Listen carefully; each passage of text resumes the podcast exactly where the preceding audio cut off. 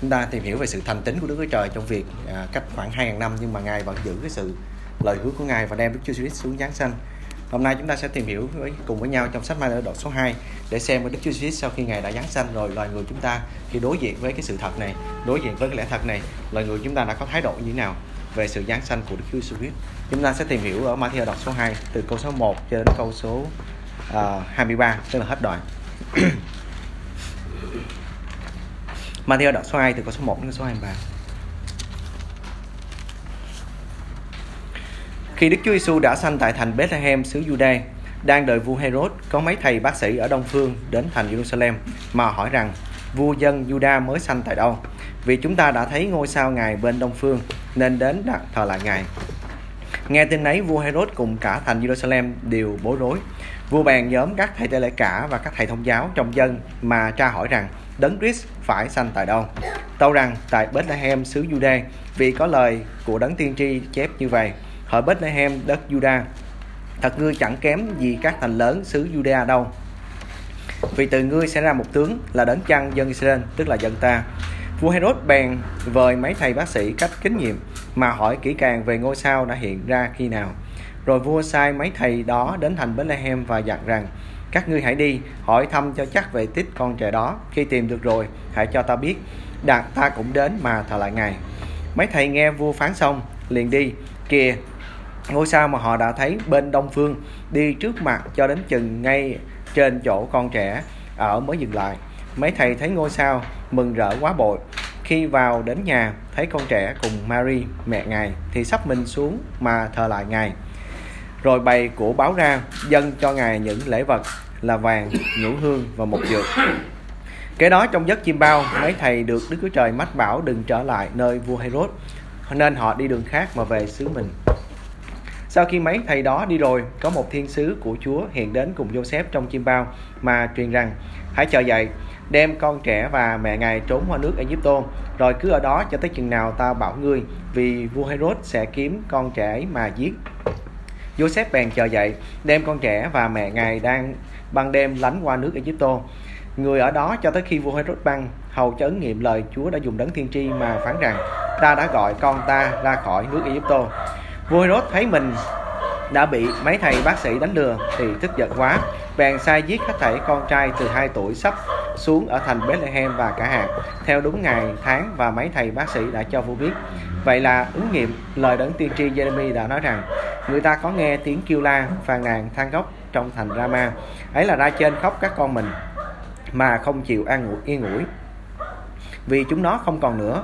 Nhưng sau khi vua Herod băng, có một thiên sứ của Chúa hiện đến cùng Joseph trong chim bao tại nước Egypto mà truyền rằng hãy chờ dậy đem con trẻ và mẹ ngài trở về xứ Israel và những vì những kẻ muốn giết con trẻ đã chết rồi. Joseph bèn chờ dậy đem con trẻ và mẹ ngài trở về xứ Israel. Sau khi nghe vua Achelau nói ngôi vua cha là Herod mà trị vì tại xứ Jude thì Joseph sợ không dám về. Và bởi được Đức Chúa Trời mách bảo trong chim bao nên người vào xứ Galilee ở một thành kia tên là Nazareth. Vậy là ứng nghiệm lời mấy đấng tiên tri đã nói rằng người ta sẽ gọi ngài là người Nazareth. Nào ở trong đoạn kinh thánh này chúng ta thấy có câu chuyện về đức, sự giáng sanh của Đức Chúa Giêsu là sau khi Đức Chúa Giêsu đã à, sanh ra và cái sự giáng sanh này của Đức Chúa Giêsu nếu chúng ta so với sách uh, Luca uh, ở đoạn số 2 thì ở đây không cùng một sự kiện. Cái là Luca đoạn số 2 thì sau khi Đức Chúa Giêsu giáng sanh thì ngài được sinh ra rồi ở trong cái máng cỏ. Nhưng mà ở trong câu chuyện này thì tôi à, ờ, ít nhất tối thiểu là đã trôi qua hơn 40 ngày hoặc là tầm hơn 2 tháng à, kể từ khi Đức Chúa Giêsu được được giáng sanh. Bởi vì ngài à, ba mẹ của Đức Chúa Giêsu phải làm mọi xong mọi sự và đặt tên Chúa Giêsu cũng như làm phép cấp bì và giữ cái sự à, tinh sạch như lệ như à, uh, mua xe đã truyền dài. như vậy sự kiện này không phải là sự kiện ở trong sách Luca đó là một ý. Điều kế tiếp chúng ta cũng nhìn thấy được trong cái đoạn kinh thánh này là có một số thuật ngữ mà chúng ta cần phải để ý. Ví dụ như trong trường hợp như những cái người à, bác sĩ này hay gọi là những nhà chiêm tinh đó khi họ đến để tìm hiểu về cái sự giáng sanh của vị vua Juda thì họ hỏi rằng là vua Juda mới sanh tại đâu? Họ không hỏi rằng là cái đứa trẻ sau này sanh sanh ra sẽ trở thành vua. Mà họ hỏi rằng là vua Juda mới sanh tại đâu? Nghĩa rằng là Đức Chúa Giêsu ngay khi còn nhỏ đã được nhận biết rằng là vua và cái thuật ngữ rằng là vua dân Juda mới sanh tại đâu này, thì khi hỏi vua Herod thì ông vua Herod này lập tức ông hiểu được là cái cụm từ vua được hiểu ngay là đấng Christ. Tại khi ông kêu những cái thầy tế lễ cả và các thầy thông giáo tới, ông không hỏi rằng là vua Juda sanh tại đâu, mà ông hỏi là đấng Christ phải sanh tại đâu. Thì như vậy thì cái cụm từ là đấng Christ hay là đấng Messi với là vua Juda là cùng một nghĩa nghĩa là đấng chịu sức dầu hay là để làm vua. Và chúng ta cũng để ý luôn rằng là những người thời bây giờ người ta cũng hiểu luôn được cái chữ Chris này không chỉ là vua không, mà còn là một tướng hay là một người chăn dân Israel. Đó là điều mà họ đã nói rằng là lời tiên tri được ứng nghiệm ở trong câu số 6 đó là vì từ ngươi sẽ ra một tướng là đấng chăn Israel. Như vậy cái từ Chris này có nghĩa là đấng chịu sức dầu nó bao hàm cái nghĩa làm vua, bao hàm cái nghĩa là đấng chăn chiên, cũng như là một à, vị tướng cai trị dân Israel và à, đứng trước một cái tin vui tốt uh, lành này vì dân sên đã chờ đợi rất lâu để có một đấng Messi như vậy thì chúng ta thấy rằng là thái độ của loài người chúng ta được chia ra làm ba loại. Ở đây chúng ta có ba loại người ba loại thái độ khác nhau mà chúng ta cùng tìm hiểu. Nào cái thái độ thứ nhất là cái thái độ thù địch. Vì trong trường hợp này chúng ta có là ông vua Herod và ông vua Herod này là một trong những người mà tàn bạo mà sử sách có ghi lại. Ông thậm chí là giết cả vợ lẫn ba đứa con trai của mình à, vì cớ rằng là có nguy cơ gây ảnh hưởng đến cái ngôi vua ngôi báu ông ông sẵn sàng giết. Và thậm chí có người đã từng tuyên bố rằng là thà là làm heo của Herod chứ không làm con của Herod. Tại làm heo của Herod thì không có bị giết nhưng mà làm con của Herod thì có khả năng bị giết. À, à, cái là mức độ mà ông vua Herod này kinh sợ đến mức độ vậy. Và nếu chúng ta hiểu được điều đó chúng ta thấy rằng là vị vua Herod này là một người có tiền có địa vị có danh vọng có quyền lực và ông muốn cái gì cũng được. Và trong trường hợp này ảnh hưởng đến ngôi vị của ông thì ông sẵn sàng giết ba đứa con của mình cộng với người vợ. Như vậy thì khi đối mặt với cái tin tốt lành là một đấng Messi là đấng Christ là vua của dân Sen được làm trọn cái lời tiên tri đã cách đây tới 2.000 năm rồi. Thì vị vua này tỏ ra cái thái độ không hề là à, một cái một à, cách nào gọi là dễ dàng nhưng mà tỏ ra cái thái độ là thù địch. Và ông này tỏ ra thái độ thù địch như thế nào? Bởi vì đầu tiên khi ông nghe được cái tin này á thì ông không hề vui. Khác hẳn với những người à, bác sĩ hay là những nhà chiêm tinh thì họ nghe họ mừng rỡ. Nhưng mà đối với ông nghe thì ông nghe bối rối như vậy trong trường hợp này chúng ta thấy cái thái độ của ông này là thái độ thù địch. Ông không hề vui vì cái tin tức tốt lành này. Như vậy, lẽ thật đến là có một vị vua đã được sinh ra và vị vua này sẽ là đấng cai trị, đấng chăn chiên, làm vua cũng như là đấng đem cái sự cứu rỗi đến nhưng mà ông không vui được, ông bối rối. Nào, không phải chỉ một mình ông bối rối không, mà còn người dân của cả thành Jerusalem này cũng bối rối. Như vậy chúng ta thấy rằng là cái thái độ của người dân này cũng không có chào đón cái tin tức tốt lành này mà họ cũng bối rối chung với ông Herod sở dĩ mà họ bối rối á, là vì lý do rằng họ biết rõ cái ông vua này là một cái người mà rất là nguy hiểm. Và bây giờ với một cái tin tức tốt lành như vậy thì cái ông vua này đương nhiên thì ông sẽ có thái độ thù địch. Mà nếu ông có thái độ thù địch thì ông sẽ làm cái chuyện gì xảy ra? Và bởi vì dân thành sợ chuyện gì xảy ra sẽ ảnh hưởng đến mình. Nhưng là đồng ý tin tức tốt lành đến nhưng mà có khả năng ảnh hưởng đến mình cho nên họ cũng bối rối luôn. Nhưng là thành ra là họ cũng không thể nào mà vui mừng đứng trước cái cái tin tức là Chúa Giêsu được giáng sanh. Nào ngày hôm nay chúng ta thấy rằng là với cái thái độ như vậy loài người chúng ta cũng có à, những người ngày hôm nay còn cái thái độ thù địch tương tự như vậy đối với lẽ thật. Khi chúng ta nghe tin tức về lẽ thật về sự cứu rỗi đến. Thường thì chúng ta không vui nhưng mà ngược lại chúng ta thấy rằng là nó ảnh hưởng đến đời sống của chúng ta. Nó làm ngược lại cái đời sống mà chúng ta đang muốn sống hoặc là nó làm cho đời sống chúng ta bị xáo trộn chúng ta không vui. Và chúng ta biết rằng trong câu chuyện này vua Herod không có dừng lại ở chỗ là thái độ thù địch không mà ông còn có cái từ cái thái độ thù địch đó dẫn ông đến cái hành động là ông toan à, triệt tiêu cái vị vua mới vừa sanh này là Đức Chúa Giêsu ông muốn giết Đức Chúa Giêsu đó là cái cái mưu đồ của ông. À, còn một loại thái độ thứ hai mà chúng ta tìm thấy ở trong cái đoạn kinh thánh này đó là các thầy thông giáo và người Pharisee à, xin lỗi các thầy thông giáo và các thầy tế lễ cả. Nào nếu như trong vòng dân sên phải có một những cái thành phần nào mà gọi là vui mừng nức nở về cái sự giáng sanh của Đức Chúa Giêsu thì phải là những thành phần này. Nhưng là những cái thành phần mà lãnh đạo tôn giáo thì bây giờ là thầy thông giáo và người à, và thầy tế lễ cả. Những người này biết rõ luật pháp Đức Chúa Trời và biết rõ khi nào cũng như là thời điểm cũng như là cái địa điểm mà cái việc giáng sanh của Đức Chúa Giêsu phải được làm trọn. Nhưng mà chúng ta nhìn thấy trong bạch văn này sự kiện mà Đức Chúa Giêsu giáng sanh họ không hề vui cũng không hề buồn. Cho rằng là cái thái độ họ là thờ ơ trước cái à, lẽ thật rằng là có một cái đấng đã được ứng nghiệm lời Chúa được giáng sanh. Họ thậm chí cũng không thèm đến để tìm hiểu xem coi cái đấng này được sanh ra coi có đúng như lời tiên tri đã nói không. Họ biết rõ lời tiên tri nhưng họ không thèm tra xét cái lời tiên tri cũng như là vui mừng cái lời tiên tri đó. Như vậy chúng ta thấy rằng là họ có cái thái độ thờ ơ ở trước cái sự cứu rỗi của Đức Chúa Trời cũng như là trước cái hay tin tức tốt lành này. Là về sau chúng ta sẽ thấy thái độ thờ ơ này không thể nào đứng ở cái trường hợp là hâm hẩm được. Mà thái độ thờ ơ này khi mà Đức Chúa Jesus Christ trở thành một cái à, mục tiêu hay là trở thành một cái điều một cái nguy hại cho họ thì từ cái thái độ thờ chuyển thành cái thái độ thù địch họ sẽ cũng sẽ tham gia chung với Herod để xử à, Đức Chúa Giêsu như vậy là bây giờ thì hiện tại họ chỉ là thái độ thờ ơ không quan tâm. À, chúng ta tìm thấy được một thái độ thứ ba ở trong cái phần này đó là thái độ phải lẽ đối với cái lẽ thật. Lẽ thật ở đây rằng là Đức Chúa Giêsu đã được giáng sanh. Và chúng ta tìm thấy rằng là những cái bác sĩ này hay còn gọi là những nhà chiêm tinh đó ở bên phương đông hay là ở bên đông phương họ không phải là dân sên họ là dân ngoại nhưng mà họ vì họ biết rõ rằng là dân Israel sẽ có một vị vua được giáng sanh. Và họ đã nhìn thấy cái ngôi sao của Đức Chúa Giêsu ở bên đông phương. Là họ nhìn thấy ngôi sao nhưng mà ngôi sao đó không có dẫn họ tới Jerusalem. Cũng không có dẫn họ tới thành Juda. Họ chỉ nhìn thấy ngôi sao đó họ biết là ngôi sao đó của một cái vị vua dân Juda được sinh ra. Và khi họ nhìn thấy điều đó với cái thông tin với kiến thức ít ỏi so với à, những thầy tôn giáo và thầy tế đệ cả của dân sinh nhưng mà họ bằng lòng sẵn sàng. Và chúng ta biết cái mục đích của họ đi từ nước của họ là đông phương tức là Babylon hoặc là à, tương tự như vậy. Thì đi từ đó đến quốc gia Israel là một đoạn rất là khá xa nhưng mà chúng ta biết là mục đích của họ đi á họ không đi để tìm kiếm bất kỳ cái gì họ chỉ đi là với mục đích rằng là họ đến để thờ lại cái vị vua này. Đó là một mục đích duy nhất của họ như vậy, cái mục đích mà đến để thờ lại vị vua này nào, họ có hiểu được Đức Chúa Giêsu là Đức Chúa Trời không? Đó là chuyện khác, nhưng mà họ chỉ biết rằng là mục đích của họ đến để thờ lại vị vua này, dù là vị vua này còn nhỏ mới vừa được chào đời.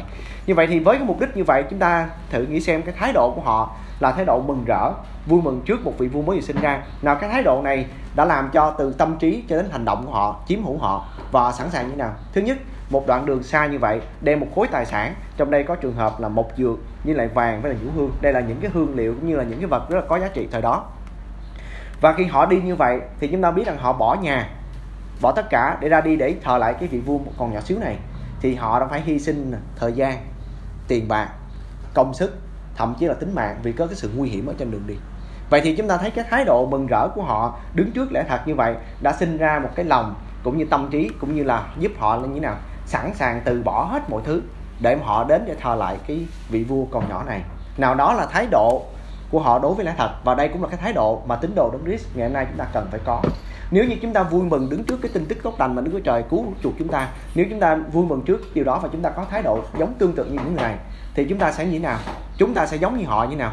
Sẵn sàng hy sinh mạng sống của mình, thời gian của mình, công sức của mình, thậm chí là của cải của mình chỉ để thờ lại cái vị vua đó hay là Đức Chúa Trời đó. Tương tự như những người này. Đó là điều mà chúng ta tìm thấy. Nào, ngoài ba cái thái độ này ra, chúng ta tìm thấy được ở trong đoạn thánh này, chúng ta còn tìm thấy một cái ý khác nữa. Đó là cái ý tưởng của loài người và ý tưởng của Đức Chúa Trời. Ở trong đây, ngoài cái thái độ ra, chúng ta tìm thấy được cái ý tưởng của loài người và ý tưởng Đức Chúa Trời khi đối mặt trước cái lẽ thật nào, chúng ta thấy rằng là ở đây, rằng có cái ý tưởng của loài người trong cái việc mà đối mặt với lẽ thật tức là một vị vua mới vừa được giáng sanh đó thì chúng ta thấy rằng là vua Herod cái ý tưởng của ông là ý tưởng đại diện cho toàn thể loài người. Trong trường hợp này là như thế nào? Ý tưởng này là ích kỷ, chỉ biết lo cho bản thân mình, chứ không hề quan tâm tới những người khác. Và chính cái ý tưởng của loài người này chống nghịch cùng lẽ thật, thì chống nghịch mức độ nào? Ông không những là không vui về trường hợp có một vị vua mới giáng sanh, mà ông còn bỏ hết tất cả cái tâm trí, công sức, đủ thứ ra để làm gì? Để đặt lên một cái kế hoạch mưu toan để giết hay là triệt tiêu cái vị vua này. Và cái kế hoạch của ông phải nói là khá hoàn hảo của hoàn hảo nó đến mức độ nào? Ở mức độ là ông không cần phải gửi binh lính đi theo. Tại sao vậy? Vì ông đã có thể lừa được các bác sĩ này hay các nhà chiêm tinh này. Ông lừa bằng cách nào? Ông lừa bằng cách là, thứ nhất, ông kêu những người này hỏi rằng là cái cái ngôi sao mà các người thấy ở bên đông phương á, là nó hiện ra khi nào? Như vậy một người mà hỏi như vậy thì làm tỏ ra cho mình thấy là người đó đang quan tâm.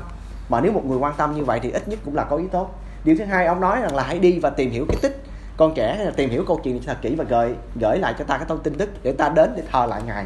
Như vậy với một cái mưu mô như vậy với một cái vỏ bọc như vậy làm cho các vị chim tinh này hay các bác sĩ này họ không hề nghi ngờ về cái mưu đồ cũng như cái động cơ của vua Herod. Như vậy đây là một mưu kế rất là hoàn hảo. Và thậm chí ông vua này ông kêu ba cái bác sĩ à, không phải là ba mà các bác sĩ này lại ông nói thì ông nói trong chỗ kinh nghiệm nhưng ông cũng không để cho những người khác biết rõ cái mưu mô của ông như vậy chúng ta thấy rằng là một cái mưu mô rất là khá thành công trong cái việc triệt tiêu cái vị vua còn nhỏ này. Nhưng khi chúng ta thấy rằng là ông đã dồn hết tâm sức, dồn hết tất cả những điều này vào, cũng như là để triệt tiêu vị vua này, thì chúng ta thấy ý tưởng của loài người của chúng ta thì gần như phải nói rằng là một người vừa có quyền lực, vừa có cái danh vọng, vừa có cái tài lực, thì chúng ta thấy rằng là gần như gần như là không có việc gì mà người đó không thể làm được.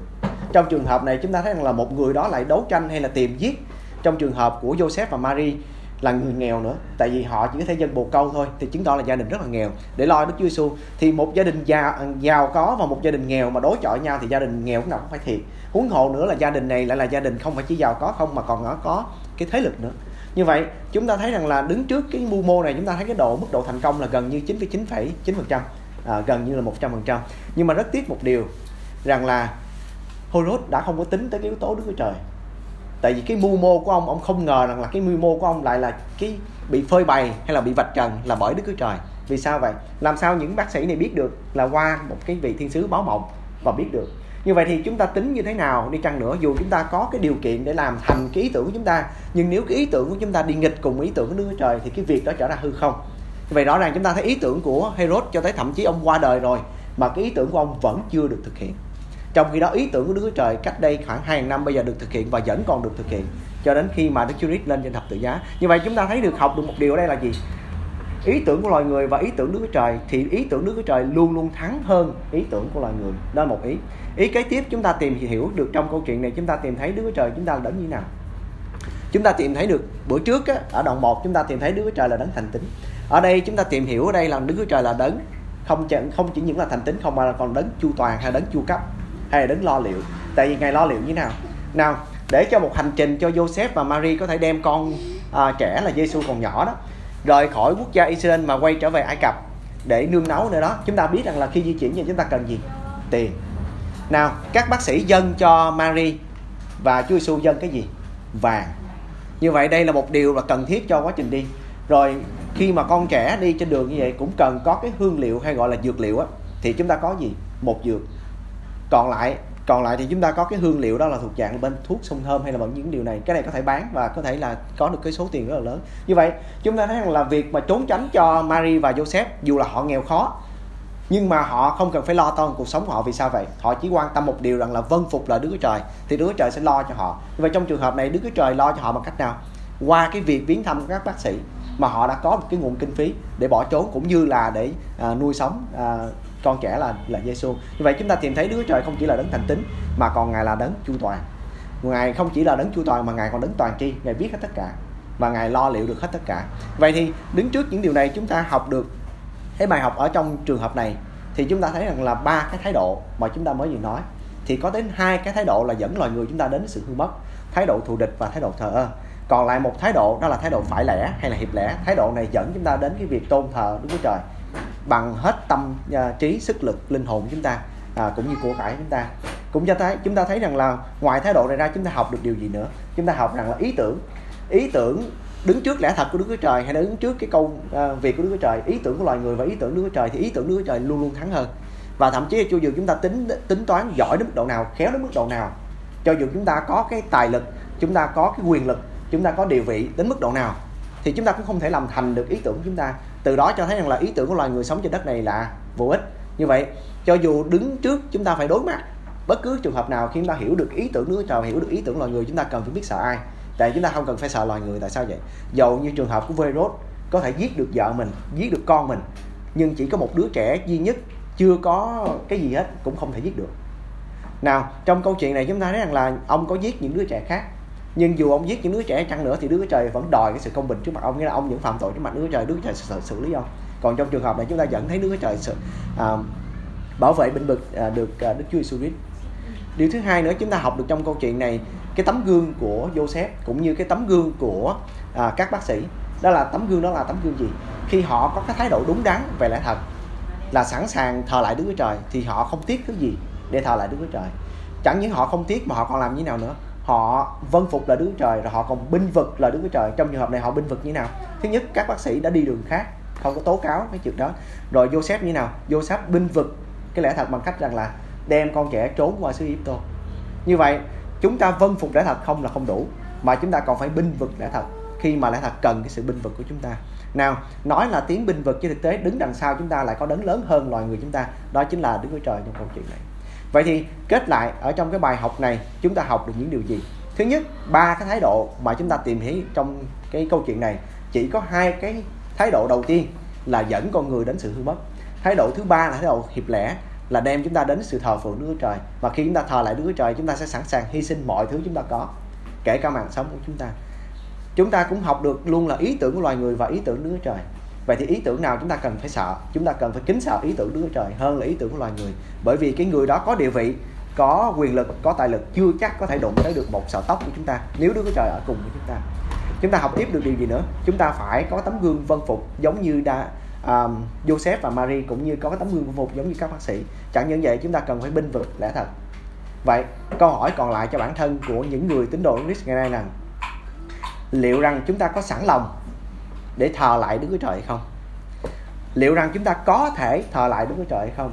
Nếu câu trả lời là có chúng ta sẵn sàng đi bao xa chúng ta sẵn sàng là dân cái của cải hay là cái vật có giá trị trước mặt Đức Chúa Trời đến mức độ nào để chúng ta có thể thờ lại được Đức Chúa Trời.